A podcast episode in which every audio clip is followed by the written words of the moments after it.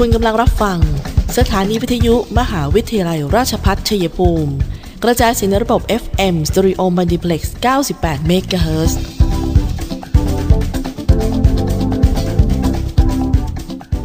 ที่นี่สถานีวิทยุกระจายเสียงเพื่อการศึกษา มหาวิทยาลัยราชพัฒชัยภูมิส่งกระจายเสียงในระบบ FM Stereo Multiplex ความถี่ 98 MHz จากนี้ไป อเชิญท่านติดตามรับฟังรายการ คุยกันบ่ายสองโมงดำเนินรายการโดยธนทรชัยวงศ์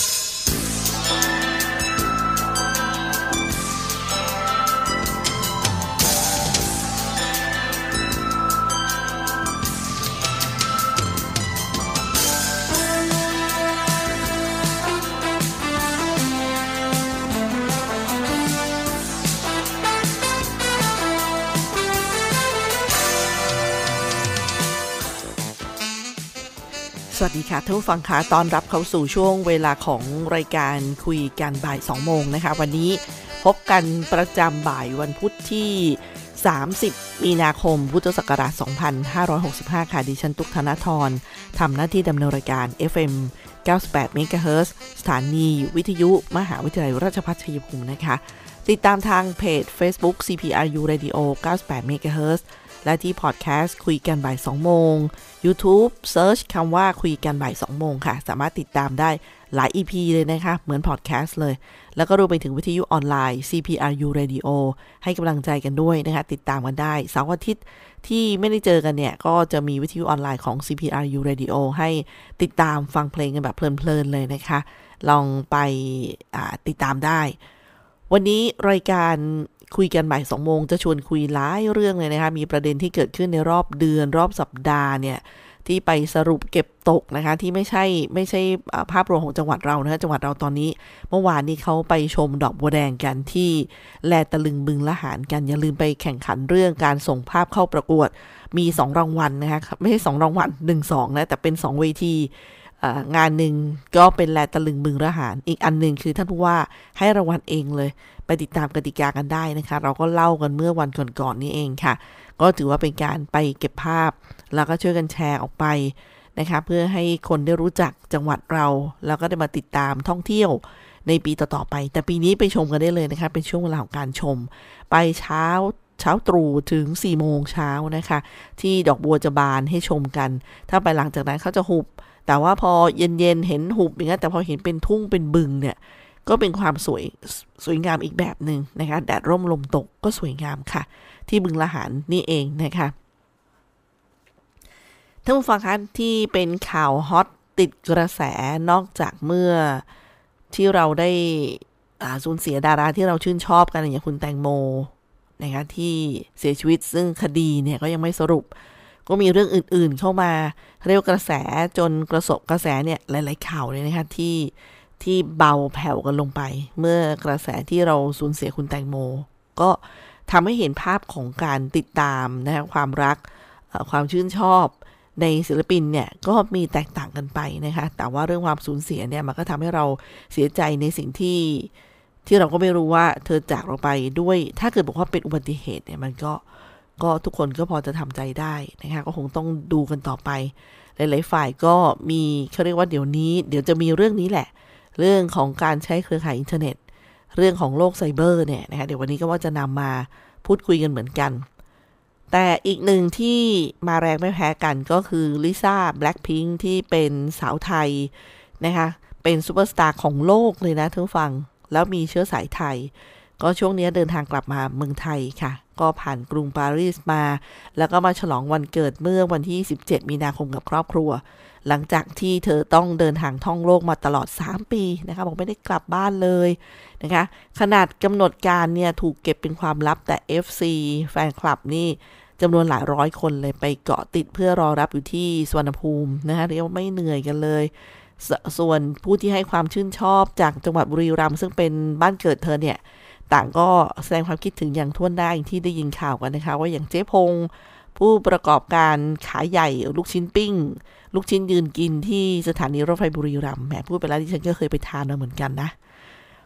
เธอบอกว่าเธอประปประทับใจนะคะรู้สึกประทับใจมาก เพราะว่าถึงจุดนี้เธอสามารถช่วยให้เกิดเฟรนชายลูกชิ้นยืนกินที่ลิซ่าเนี่ยนำไปโปรโมทจนโด่งดังไปทั่วโลกนะคะ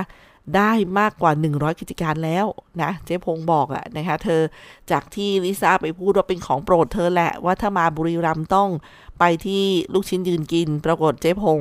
ดำเนินการแล้วนะคะว่าทำเป็นเฟรนช์ชัยขึ้นมา แล้วไปกว่าร้อยรายแล้วด้วยนะคะร้อยกิจการ แล้วก็รวมถึงลิซ่าก็ยังดึงดูดให้นักท่องเที่ยวทั้งไทยทั้งเทศมาที่บุรีรัมย์ได้อย่างมากมาย นี่คือการสำนึกรักบ้านเกิดโดยแท้เลย ก็ ชื่นชมไปกับนะคะซุปตาเชื้อเชื้อเชื้อสายไทยที่ที่เราก็ชื่นชมไปด้วยค่ะ ส่วนอีกหนึ่งเรื่องราวนะคะในช่วงเวลาของรายการคุยกันบ่ายสองโมงวันนี้ที่ที่จะนำมาพูดคุย ก็อยากจะบอกว่าหลายๆคนก็บอกว่ามีการล้มลุกคลุกคลานในธุรกิจ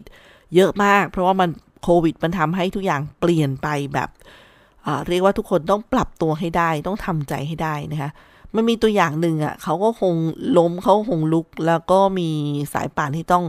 เอ่อต้องยื้อไว้นะคะก็เหมือนอย่างเมเจอร์ท่านผู้ฟังก็คงจะเข้าใจแหละ พอที่ฉันบอกเมเจอร์เมเจอร์ซีนิเพล็กซ์กรุ๊ปเนี่ยนะคะเราก็จะรู้จักว่า โอ้โห เป็นธุรกิจเรื่องของภาพยนตร์ แล้วในเครือข่ายที่ตอนนั้นที่เขาทำนี่ก็มันยิ่งใหญ่มากเลยนะ พอไปเมเจอร์ก็หมายถึงมีทั้งโบลิ่งใช่ไหมคะ มีสเก็ตมี เยอะมากในในธุรกิจของเขานะเรียกไปที่เมเจอร์แห่งเดียวนอกจากรอชมภาพยนตร์แล้วก็ยังมีธุรกิจอื่น ๆ อย่างคาราโอเกะใช่ไหมคะลานสเก็ตน้ำแข็ง ธุรกิจพื้นที่เช่าศูนย์การค้าอะไรประมาณนี้ค่ะ ธุรกิจจัดจำหน่าย ภาพยนตร์พอดิฉันพูดอย่างนี้ท่านผู้ฟังนึกออกเลยว่า ในช่วงสองสามปีที่ผ่านมาเขาต้องหนักแน่ ๆเลยนะคะเพราะว่า ไปชมภาพยนตร์ก็ไม่ได้ เล่นโบก็ไม่ได้ ถูกไหมคะ ถึงแม้เมื่อหนึ่งมิถุนายนปีที่แล้วจะบอกว่าให้กลับมาฉายภาพยนตร์ได้ อย่างนั้นอย่างนี้เนี่ยมันก็ไม่เหมือนเดิม ธุรกิจตัวอื่นก็ไม่สามารถกลับมาได้ ปรากฏว่าถ้าเมเจอร์เนี่ยบอกเจอหนักๆเลยในปี 2563 ซึ่งเป็นปีแรกที่โควิดแพร่ระบาดไปทั่วโลกนะคะ ซึ่งก็ขาดทุนไป507.40 ล้านบาท นับเป็นขาดการขาดทุนครั้งแรกในรอบกว่า 20 ปีของ Major Cineplex Group เลยนะคะ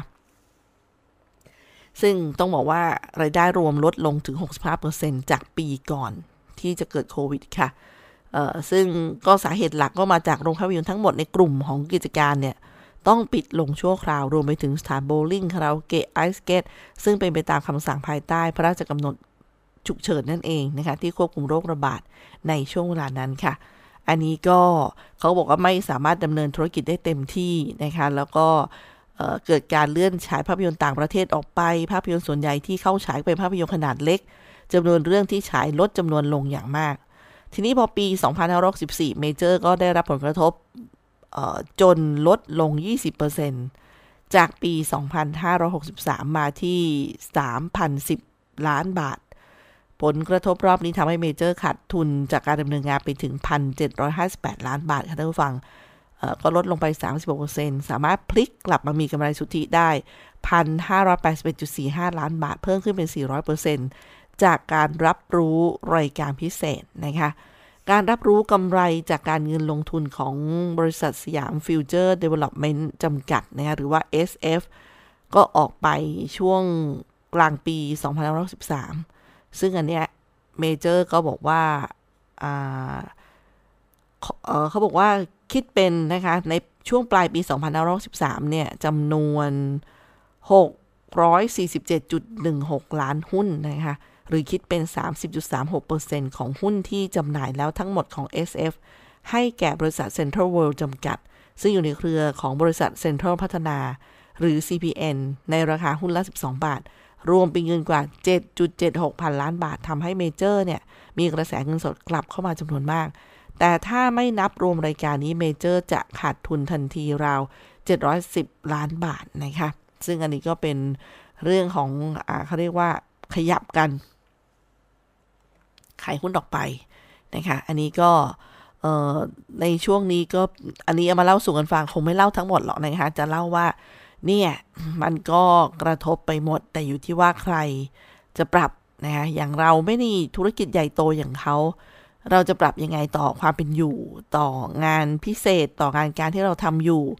เราจะปรับให้เราอยู่ได้อย่างไรนะคะจริงก็เลยบอกว่าถือเป็นการแลกเปลี่ยนนะคะกับคุยกันบ่ายสองโมงค่ะ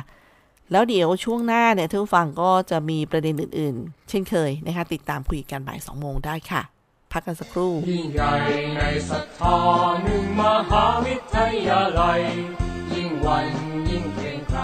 ราชพัฒชัยภูมิมหาวิทยาลัยราชพัฒชัยภูมิรับสมัครนักศึกษาระดับปริญญาตรี ภาคเรียนที่1ทับ2565 t c a s 65 รอบโคต้า ครั้งที่ 2 1 มีนาคม ถึง 20 เมษายน 65 22 เมษายน ประกาศรายชื่อผู้มีสิทธิสัมภาษณ์ 29 เมษายน สัมภาษณ์ 1 พฤษภาคม ประกาศผลผู้ผ่านการสอบ ยืนยันสิทธิ์ 4-5 พฤษภาคม ในระบบ t c a s สสละสิทธิ์ 6 พฤษภาคม ในระบบ t c a s ประกาศผลผ่านการคัดเลือก 9 พฤษภาคม 65 รายงานตัว 10 พฤษภาคม 65 โทรศัพท์ 044 815 120 044 815 120 หรือที่ cpru.ac.th ที่ยอมรับของสังคมรักษาภาวิธีทางให้ดำรงค่ะท่านฟังคะกลับมาในช่วงนี้ก็ยังมีเรื่องชวนคิดชวนคุยกันอยู่นะคะตอนนี้ท่านฟังสามารถไปติดตาม ประเด็นของการหลอกลวงต้องบอกโลกของไซเบอร์ตอนนี้มันน่าห่วงมากเลยนะคะ เดี๋ยวก่อนจะไปถึงข่าวนี้ก็มาคุยกันเรื่องนี้กันดีกว่า เรื่องที่บอกว่า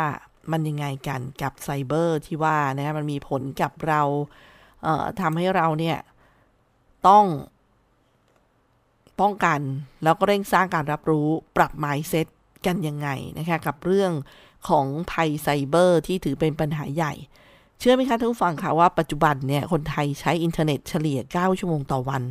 แล้วก็มีแนวโน้มที่จะเพิ่มขึ้นอย่างต่อเนื่องเลยนะ ก็ส่งผลให้การคุกคามทางไซเบอร์เนี่ยพุ่งสูงขึ้นเป็นเงาตามตัว แล้วก็แฝงมาหลายรูปแบบค่ะ ซึ่งภาครัฐก็ตระหนักถึงความเสียหายทางเศรษฐกิจที่อาจจะเกิดขึ้น จึงพยายามวางแนวทางการป้องกัน ไม่ว่าจะเป็นการออกพระราชบัญญัติการรักษาความมั่นคงปลอดภัยไซเบอร์ ขณะที่ภาคธุรกิจและผู้เกี่ยวข้องทั้งหลายต่างก็ให้ความสำคัญกับ การวางแนวทางป้องกันโดยเฉพาะธุรกิจโทรคมนาคมอีก sector สำคัญที่ไม่เพียงมีส่วนต่อการขับเคลื่อนเศรษฐกิจของประเทศเท่านั้น ยังเกี่ยวพันกับผู้ใช้บริการจำนวนมากด้วยค่ะท่านผู้ฟัง ซึ่งล่าสุดนะคะเป็นการประชุมใหญ่สามัญประจำปีปีนี้นะคะของสมาคม โทรคมนาคมแห่งประเทศไทย ในพระบรมราชูปถัมภ์ขออภัยค่ะ ก็ได้มีการจัดเสวนาออนไลน์ ในหัวข้อความสำคัญต่อการรับมือภัยคุกคามทางไซเบอร์ ใน sector โทรคมนาคมค่ะ ก็ได้นำผู้เชี่ยวชาญจากภาคส่วนต่างๆเนี่ยมาแลกเปลี่ยนมุมมองกัน ก็มีทั้งพลเอก ดร ปรัชญาเฉลิมวัฒน์เลขาธิการคณะกรรมการ รักษาความมั่นคงปลอดภัยไซเบอร์แห่งชาติหรือสอกอมชก็พูดถึงภัยคุกคามไซเบอร์ว่าปัจจุบันในผู้ใช้อินเทอร์เน็ตเพิ่มขึ้นทั่วโลกทำให้โลกปัจจุบันของทุกคนก็คือ โลกสี่เหลี่ยมที่ติดต่อสื่อสารพูดคุยกันผ่านจอนั่นเองค่ะ ดังนั้นภัยไซเบอร์ก็เป็นปัญหาลามทั่วโลกเหมือนกัน ไปดูสถิติการใช้อินเทอร์เน็ตของคนไทยก็พบว่าประเทศไทยมีประชากร 70 ล้านคน แต่มีผู้ใช้โทรศัพท์มากกว่า 90 ล้านเครื่อง นั่นก็หมายถึงว่า 1 คนเนี่ยถือครองโทรศัพท์มากกว่า 1 เครื่อง แล้วก็ใช้อินเทอร์เน็ตเฉลี่ย 9 ชั่วโมงต่อวันค่ะ นั่นก็หมายถึงความเสี่ยงจากภัยคุกคามของไซเบอร์ที่เพิ่มสูงขึ้นในหลายรูปแบบทีเดียว ส่วนผู้ที่เข้ามาโจมตีก็มีตั้งแต่ระดับแฮกเกอร์ทั่วไป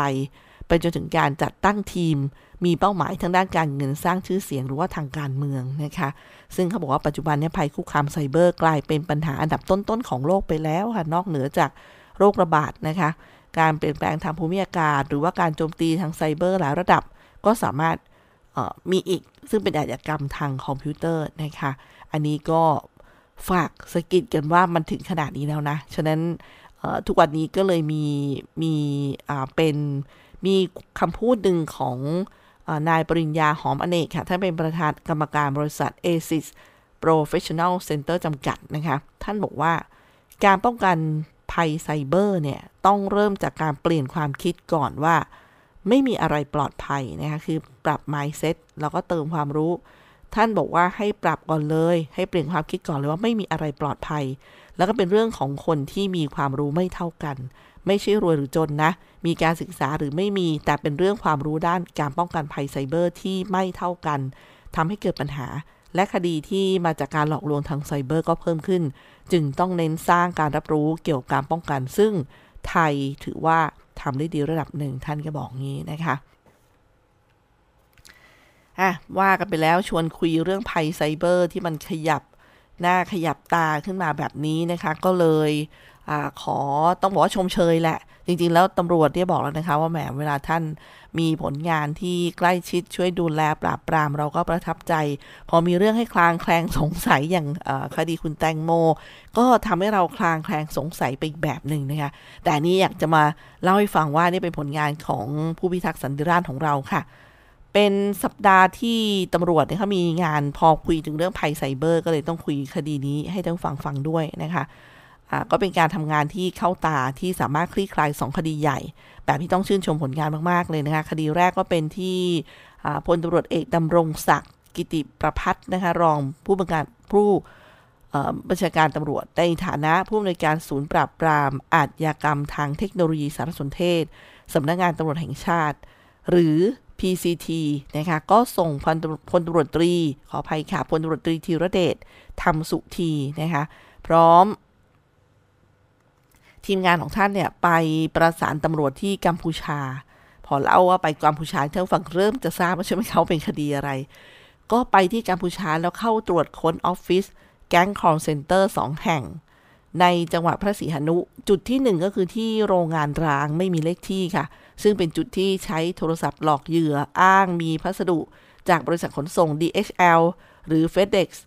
และก็ถูกด่านกรมศุลกากรเนี่ยอายัดไว้เนื่องจากมีสิ่งของผิดกฎหมาย แล้วก็อ้างเป็นตำรวจเชียงใหม่หลอกเหยื่อโอ้โหดิฉันเจอประเด็นนี้เลยท่านฟังคะเจอเมื่อเมื่อสองสัปดาห์ก่อนอันนี้เลยนะคะบอกดิฉันบอกเอ๊ะฉันไปทำอะไรที่เชียงใหม่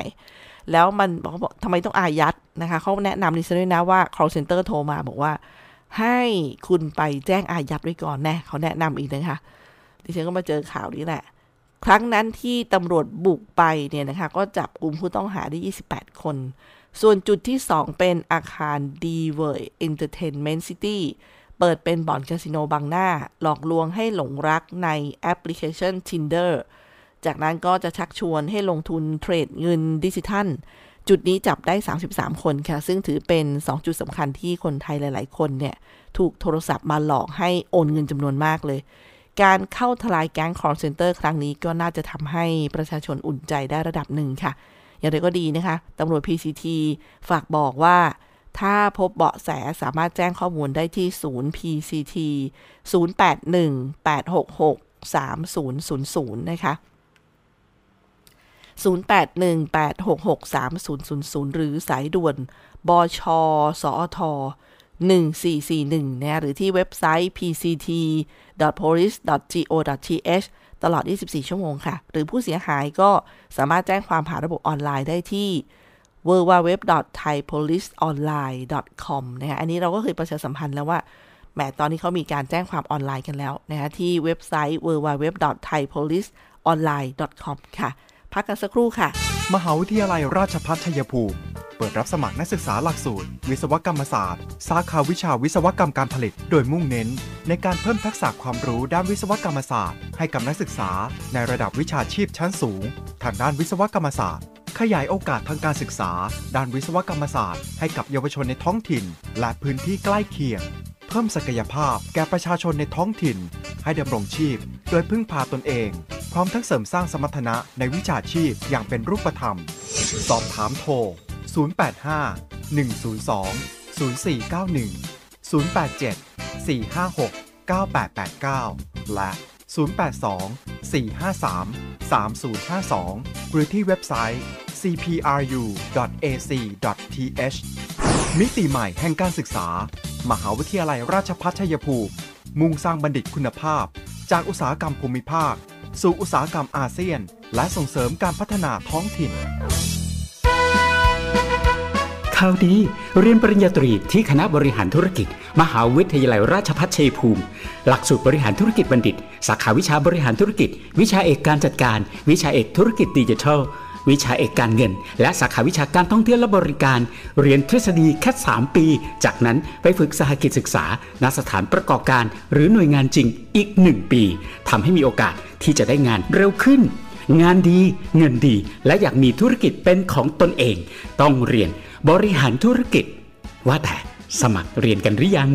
ตอนนี้เปิดรอบโคตา TCAS 65 แล้วนะ เพิ่มเติมโทร 081 544 7644 เลือกเรียนบริหารธุรกิจ เลือก CPBS CPRU ท่านผู้ฟังคะคุยกันบ่ายสองโมงนะคะวันนี้ก็มีข่าวที่น่าสนใจหลายประเด็นที่หยิบเอามาชวนคุยนะคะ เดี๋ยวจะมีประเด็นที่ ศาลพิพากษาจำคุก 3 เดือน 15 วัน โทษจำคุกรอลงอาญา 2 ปีด้วยนะ โทษปรับแล้วลดเหลือ 17,500 บาท อันนี้เป็นคดีที่จังหวัดขอนแก่นค่ะ ที่เขาได้มีการพิพากษาคดีปลูกกัญชาหนึ่งต้นนะคะ โทษจำคุก 3 เดือน 15 วัน รอลงอาญา 2 ปี ปรับ 17,500 บาท พร้อมคุมประพฤติ 1 ปี ระบุนะคะประมวลกฎหมายยาเสพติดยังบัญญัติให้การผลิตครอบครองกัญชาเป็นยาเสพติดให้โทษประเภท5ค่ะ ก็ขอย้ำนะทุกฝั่งบางทีแม้นะฟังไปกันหลายเวทีอ่าแล้วก็มีการเขาเรียกว่าหาเสียงจากจากเรื่องนี้จากเรื่องกัญชาเนี่ยนะคะนักการเมืองก็ใช้ประเด็นนี้หาเสียงก็มีนะ แต่ว่าจะไปเขียนกฎหมายว่ายกเลิกก็ไม่ได้นะเพราะกฎหมายมันยังอยู่นี่ไง ตอนนี้เขาพิพากษามาเป็นดีกากันเรียบร้อยแล้ว เดี๋ยวเราจะกลับมาคุยกันเรื่องนี้นะคะบอกกันเรื่องนี้ก่อน บอกเรื่องที่ทางคอปพอสำนักงานคอปพอนะคะได้แจ้งขยายระยะเวลาการลงทะเบียน รับกรมธรรม์ประกันภัย พรบรถจักรยานยนต์ฟรีจำนวน 10,000 ฉบับนะคะตั้งแต่วันนี้จนถึง 31 มีนาคมค่ะ ไม่อยากพลาดโอกาสดีๆ คลิกลิงก์ลงทะเบียน หรือว่ากรอกแบบฟอร์มด้านล่างได้เลยนะคะะซึ่งอันนี้ท่านฟังเข้าไปที่เว็บไซต์ของคอปพอได้ ก็มีช่องทางการลงทะเบียนด้วย ย้ำอีกครั้งค่ะโครงการพรบรุกทั่วไทย ส่งรักทั่วไทยอุ่นใจเมื่อมีประกันภัยพรบ มอบกรมธรรม์ประกันภัยพรบรถจักรยานยนต์จำนวน 10,000 ฉบับ เพื่อให้ผู้ประสบภัยจากรถทุกคนได้รับความคุ้มครอง ในวงเงินสูงสุดถึง 5 0 0แสนบาท ซึ่งกิจกรรมนี้เริ่มตั้งแต่วันนี้ถึง 31 มีนาคมนี้เท่านั้นนะคะ ซึ่งสิทธิ์ในการมอบกรมธรรม์ประกันภัย พรบ เป็นไปตามเงื่อนไขที่โครงการกำหนดค่ะทั้งฝั่งเขาเข้าไปที่ Facebook Fanpage กองทุนทดแทน ผู้ประสบภัยหรือที่ Line Official รุกทั่วไทยก็คือรุก R R W O K แล้วก็ T O U R แล้วก็คาว่าไทย T H A I นะคะ อะมาต่อกันเรื่องผลการพิพากษาคดีนี้ที่จังหวัดขอนแก่นกันดีกว่าแหมหมาดๆเลยท่านผู้ฟังคะเรื่องกัญชานะฟังเอาไว้เป็นอุทาหรณ์อันนี้เป็นข้อมูลข่าวจากสำนักข่าวอิสรานะคะที่รวบรวมประเด็นไว้ ผู้สื่อข่าวรายงานว่าจากกรณีที่จังหวัดขอนแก่นนะคะพบยายวัย 70 ปี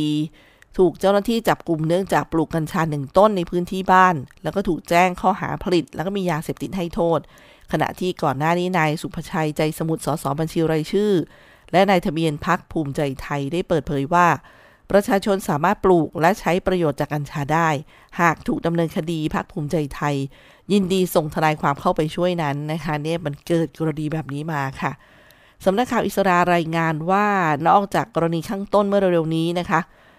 ศาลจังหวัดขอนแก่นก็ได้มีคำพิพากษาเกี่ยวกับการครอบครองกัญชาหนึ่งต้นเช่นกัน โดยพิพากษาจำเลย โทษจำคุก 3 เดือน 15 วัน แล้วก็ปรับ 17,500 บาท ทั้งนี้ไม่ปรากฏว่าจำเลยเคยได้รับโทษจำคุกมาก่อน จึงให้รอการลงโทษไว้มีกำหนด 2 ปี แล้วก็ให้คุมความประพฤติจำเลยไว้มีกำหนด 1 ปีค่ะ คดีนี้ศาลจังหวัดขอนแก่นนะคะอ่านคำพิพากษาเมื่อวันที่ 16 มีนาคมที่ผ่านมานี้เอง เป็นคดีที่พนักงานอายการจังหวัดขอนแก่นเป็นโจทยื่นฟ้องจำเลยให้การรับสารภาพ ข้อคุณยายแหมหนึ่งต้นทั้งฟังค่ะ ข้อเท็จจริงรับข้อเท็จจริงเนี่ยรับได้ฟังว่าเมื่อ 16 พฤศจิกายนปีที่แล้ว เวลากลางวันจำเลยได้ผลิต โดยการเพาะปลูกกัญชาอันเป็นยาเสพติดให้โทษประเภท 5จำนวนหนึ่งต้น และจำเลยมีกัญชาจำนวนหนึ่งต้นดังกล่าว ก็คือต้นพืชเนี่ยประกอบด้วยรากลำต้น กิ่ง ก้านใบและช่อดอก น้ำหนักสุทธิ 1,720 กรัมไว้ในครอบครอง โดยไม่ได้รับอนุญาต อันเป็นการฝ่าฝืนต่อกฎหมาย เหตุเกิดที่อำเภอเมืองขอนแก่นจังหวัดขอนแก่น เจ้าพนักงานจับจำเลยได้พร้อมยึดกัญชาจำนวนดังกล่าวเป็นของกลางค่ะอันหนึ่งภายหลังจำเลยกระทำความผิดได้มีพระราชบัญญัติให้ใช้ประมวลกฎหมายยาเสพติด พุทธศักราช 2564 มาตรา 4 วงเล็บ 5 ให้ยกเลิกพระราชบัญญัติยาเสพติดให้โทษ พุทธศักราช 2522 เมื่อประมวลกฎหมายยาเสพติดใช้บังคับแล้ว แต่ประมวลกฎหมายยาเสพติดยังคงบัญญัติ ให้การผลิตกัญชาอันเป็นยาเสพติดให้โทษประเภท 5 ซึ่งเป็นความผิดตามพระราชบัญญัติยาเสพติดให้โทษ พุทธศักราช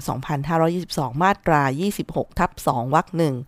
ต้องด้วยบทกำหนดโทษตามมาตรา 75 วรรคหนึ่งมีระหว่างโทษจำคุกไม่เกิน 5 ปี และปรับไม่เกิน 5 0 0แสนบาท เป็นความผิดตามประมวลกฎหมายยาเสพติดมาตรา 93 ต้องด้วยบทกำหนดโทษตามมาตรา 148 วรรคหนึ่ง มีระหว่างโทษจำคุกไม่เกิน 5 ปี และปรับไม่เกิน 5 0 0แสนบาท ดังนั้น พรบยาเสพติดให้โทษพุทธศักราช 2522 ซึ่งเป็นกฎหมายที่ใช้ในขณะกระทำความผิดกับประมวลกฎหมายยาเสพติด ซึ่งเป็นกฎหมายที่ใช้ในภายหลังการกระทำความผิด มีระหว่างโทษเท่ากัน เป็นกรณีที่โทษตามประมวลกฎหมายยาเสพติดไม่เป็นคุณแก่จำเลย จึงให้ลงโทษจำเลยตามกฎหมายที่ใช้บังคับในขณะกระทำความผิด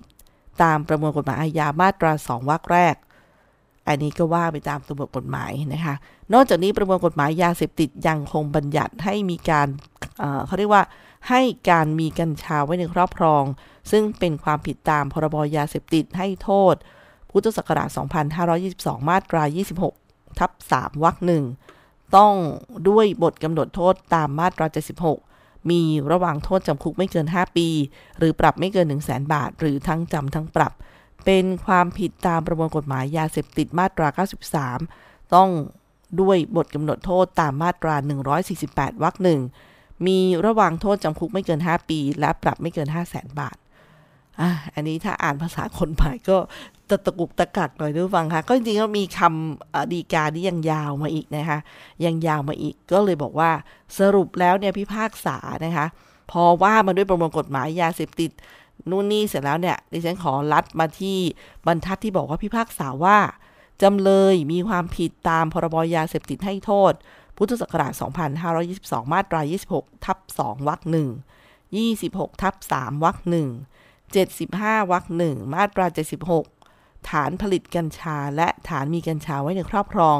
เป็นกรรมเดียวเป็นความผิดต่อกฎหมายหลายบทอ่านี่แม่ต้องฟังค่ะให้ลงโทษฐานผลิตกัญชา ซึ่งเป็นกฎหมายบทที่มีโทษหนักที่สุด ตามประมวลกฎหมายอาญามาตรา 90 จำคุก 7 เดือน และปรับ 35,000 บาท จำเลยสารภาพมีเหตุบรรเทาโทษ ลดโทษให้กึ่งหนึ่ง คงจำคุก 3 เดือน 15 วัน และปรับ 17,500 บาท เนี่ยค่ะ เป็นคำพิพากษาที่อ่านเมื่อ 16 มีนาคมที่ผ่านมานี่เองนะคะ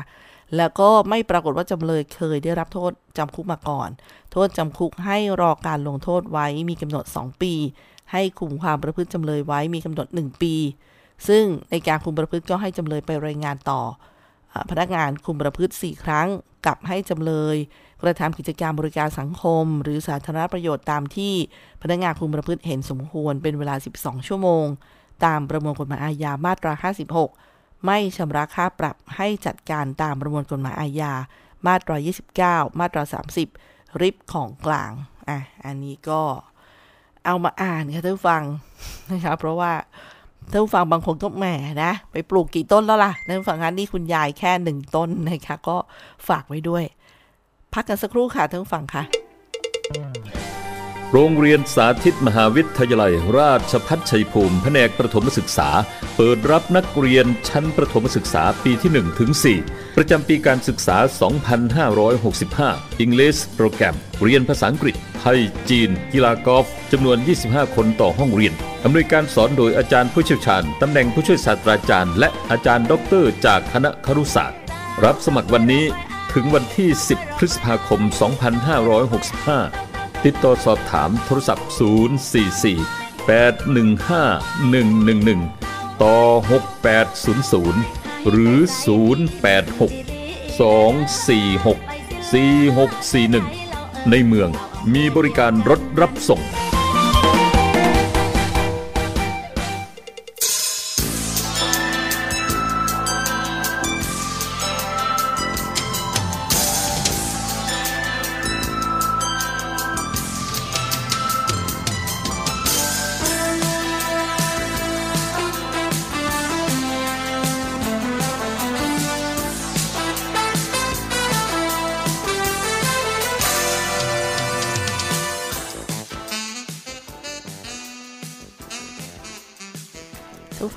เดินทางมาถึงช่วงท้ายรายการของคุยกันบ่าย2โมงแล้วนะคะ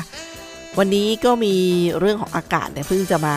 ก็สรุปสั้นๆ กันแล้วกัน เขาบอก 1-2 เมษายนเนี่ยความกดอากาศสูงกำลังค่อนข้างแรงจากจีน จะแผ่ลงมาปกคลุมประเทศไทยตอนบนและทะเลจีนใต้ค่ะ แล้วก็ส่งผลทำให้ลมใต้ ลมตัวหนองเฉียงใต้เนี่ยพัดนำความชื้นจากทะเลจีนใต้และอ่าวไทย เข้ามาปกคลุมในบริเวณดังกล่าว ก็จะทำให้ภาคประเทศไทยตอนบนมีอากาศร้อน ทำให้บริเวณดังกล่าวมีพายุฤดูร้อนเกิดขึ้นค่ะ ก็จะมีฝนฟ้าขนองลูกเห็บประมาณนี้เลย ซึ่งอุณหภูมิพอหลังจากฝนฟ้าตกก็จะมี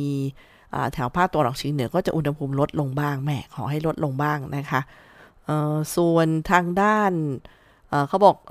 ยอมความโอกาสต่ำกำลังแรง อันนี้ก็จะมีเกี่ยวกับประเทศเวียดนามนะคะก็จะทำให้ภาคตัวหนองเฉียงเหนือในช่วง 1-3เนี่ยมีมีมา เดี๋ยวนะคะกำลังอ๋อโอเค คือพอดีจะลัดอ่านไม่ต้องการอ่านหมดทั้งฟัง ก็เลยนำพยากรณ์อากาศในช่วงนี้ที่มีอากาศแปรปรวนเนี่ยมาฝากท่านผู้ฟังด้วยนะคะ ส่วนตัวเลขของสถานการณ์โควิด -19 วันนี้ ผู้ป่วยรายใหม่อยู่ที่ 142 รายในจังหวัด 116 มาจากนอกจังหวัด 26 นะคะ ไม่มีรายงานผู้เสียชีวิต และผล ATK ผลบวกมี 1,187 รายค่ะ ก็ย้ำนะคะว่าพอบอกว่า ATK ก็คือผลที่ยังไม่ RT-PCR ส่วน 142 ที่เป็นรายงานรายใหม่ก็คืออมีการตรวจ RT-PCR เป็นที่แน่นอนแล้วอย่างนี้เป็นต้นนะคะ ตัวเลข อยู่ที่เทพสถิต 17 ค่ะ คอนสวรรค์ 16 บ้านเข้า 15บำเหน็จนรง 14จตุรา 13 แก้งครอ12 หนองบัวแดง 11 พักดีชุมพล 10 ภูเขียว 9 คอนสาร 8 บ้านแท่น 5 เกษตรสมบูรณ์5ซับใหญ่ 4 เนินสง่า 2 เมืองชัยภูมิ 1 อะนี่ก็เป็นสถานการณ์ประจำวันนี้นะคะทุกฝั่งค่ะ ส่วนที่มีประกาศนะคะที่อย่างบุรีรัมเนี่ย เขาบอกว่ามีการเผยแพร่ผ่านระบบคอมพิวเตอร์และสื่อสังคมออนไลน์ เรื่องกรณีร้องเรียนของหญิงตั้งครรภ์หนึ่งเดือนที่กักตัวที่โรงพยาบาลสนามจังหวัดบุรีรัมย์นะคะ ซึ่งตอนนี้ทางสาธารณสุขจังหวัดบุรีรัมย์ก็แจ้งมาค่ะว่าได้ปรับปรุงแล้วนะคะบริดีก็มีการร้องเรียนเกี่ยวกับเรื่องห้องอาสุขาอาหารอะไรประมาณนี้ค่ะ ก็ตอนนี้ขณะนี้ได้เลือกทางรักษาผู้ป่วยรายดังกล่าว โดยไปกักตัวที่บ้านแล้วนะคะ อันนี้ก็เป็นเรื่องหนึ่งที่ก็คงมีกันแหละทั้งฟังค่าโรคแบบนี้ คือเดิมเนี่ยโรงพยาบาลของรัฐก็มีสถานการณ์ประมาณนี้ หมายถึงว่าประมาณนี้คือว่ามีผู้ป่วยแต่ละวันซึ่งเราก็เยอะอยู่แล้วพอมีสถานการณ์โควิดเราก็ใช้วิธีจัดการโดย มีโรงพยาบาลสนามมีแบบกักตัวที่บ้าน Home Isolation หรือจะเป็นที่โรงพยาบาลสนาม ก็เป็นการจัดการอีกรูปแบบหนึ่งทางฝั่งก็ค่อย ๆ ดูแลกันไปนะคะแต่ถ้ามีข้อใดที่ไม่ถูกต้องไม่ได้รับความเป็นธรรมก็แจ้งกันได้ค่ะ ส่วนวันนี้ยังมีอีกเรื่องที่อยากจะเล่าให้ฟังนะคะที่ได้กรมอุตุนิยมวิทยานะคะได้ชวนประกวดโลโก้ 80 ปีค่ะรางวัลชนะเลิศหนึ่งรางวัลนะคะเป็นเงินรางวัล 20,000 บาท พร้อมโล่ประกาศกิติคุณจากรัฐมนตรี ว่าการกระทรวงดิจิทัลเพื่อเศรษฐกิจและสังคมนะคะคุณสมบัติก็ เป็นนักเรียนนิสิตนักศึกษาบุคคลทั่วไป แนวคิดคือองค์กรสมรรถนะสูงด้านอุตุนิยมวิทยา แจ้งเตือนภัยธรรมชาติเพื่อคุณภาพและประโยชน์ของสังคม ส่วนระยะเวลาในการส่งผลงานนะคะ ส่งผลงานพร้อมใบสมัครตั้งแต่บัดนี้ถึง 12 เมษายนการประกาศผลนะคะผลการตัดสินคือ 24 เมษายน ทาง Facebook ของกรมอุตุนิยมวิทยา ติดต่อสอบถามได้ค่ะ ที่กลุ่มประชาสัมพันธ์สำนักงานเลขานุการกรม กรมอุตุนิยมวิทยาหมายเลขโทรศัพท์ 02 366 9301 023994566ถึง74 นะคะ หรือเจอแผ่นป้ายโปสเตอร์นี้ก็สแกน QR code ดูรายละเอียดกันได้เลยค่ะ ฤดูร้อนก็อย่าลืมนะคะ ช่วงนี้ดูแลความปลอดภัยของลูกๆหลานๆจากการจมน้ำในช่วงปิดเทอมฤดูร้อนด้วยนะคะ ก็บอกน้องๆด้วยว่าให้ตะโกนนะตั้งสติแล้วก็ตะโกนออกไปดัง ๆ ช่วยด้วยมีคนตกน้ำ โยนก็คือโยนเชือก เสื้อชูชีพ ถังกันลอนหรือว่าอุปกรณ์อื่นๆ เพื่อให้คนตกน้ำเนี่ยพยุงตัวในน้ำได้คำว่ายื่นคือกิ่งไม้นะคะไม้ยาวๆเนี่ยให้คนตกน้ำจับ แล้วก็ช่วยดึงเขาที่ปลอดภัย สถานการณ์ของจังหวัดชัยภูมินะคะในปี 2562 เนี่ยมีเด็กอายุต่ำกว่า 15 ปีจมน้ำสองราย ปี 2563 9 ราย ปี 2564 12 รายค่ะท่านผู้ฟังคะ พ่อแม่ผู้ปกครองและผู้ดูแลก็โปรดระมัดระวังลูกหลานลงเล่นน้ำอย่าให้คลาดสายตา ซึ่งองค์กรปกครองส่วนท้องถิ่นก็จัดหาอุปกรณ์กู้ชีพประจำแหล่งน้ำมาให้ได้รับความสะดวกกันด้วยนะคะนี่ก็แล้วก็ย้ำการสำหรับระยะเวลาของการเดินทางค่ะ รถจักรยานยนต์คอปพขยายระยะเวลาการลงทะเบียนรับกรมธรรม์ประกันภัยพรบรถจักรยานยนต์ฟรี 10,000 ฉบับนะคะถึงสิ้นเดือนมีนาคมนี้ค่ะ ก็ไม่อยากให้พลาดโอกาสดีๆนะคะเข้าไปดู หรือว่าสอบถามเข้าไปที่เว็บไซต์ของคอปพก็ได้ค่ะ หรือสอบถามไปที่สำนักงานคอปพจังหวัดชัยภูมิก็ได้นะคะ ตอนนี้ขยายเวลาไปถึง 31 มีนาคมค่ะ โดยเรื่องของสิทธิ์มอบกรมธรรม์ประกันภัยพรบก็เป็นไปตามเงื่อนไขที่โครงการกำหนดนะคะ ไปดูข้อมูลเพิ่มเติมที่แฟนเพจ เฟซบุ๊กนะคะกองทุนทดแทนผู้ประสบภัย หรือที่ Line Official at รุกทั่วไทยนะคะ R O O K T O U R ทั่วนะคะแล้วก็ T H A I อันนี้ก็ไปติดตามกันได้ค่ะ หมดเวลาของคุยกันบ่าย2โมงสำหรับวันนี้ขอบคุณที่ติดตามรับฟังนะคะ ไว้เราจะกลับมาทำหน้าที่กันใหม่ สวัสดีค่ะ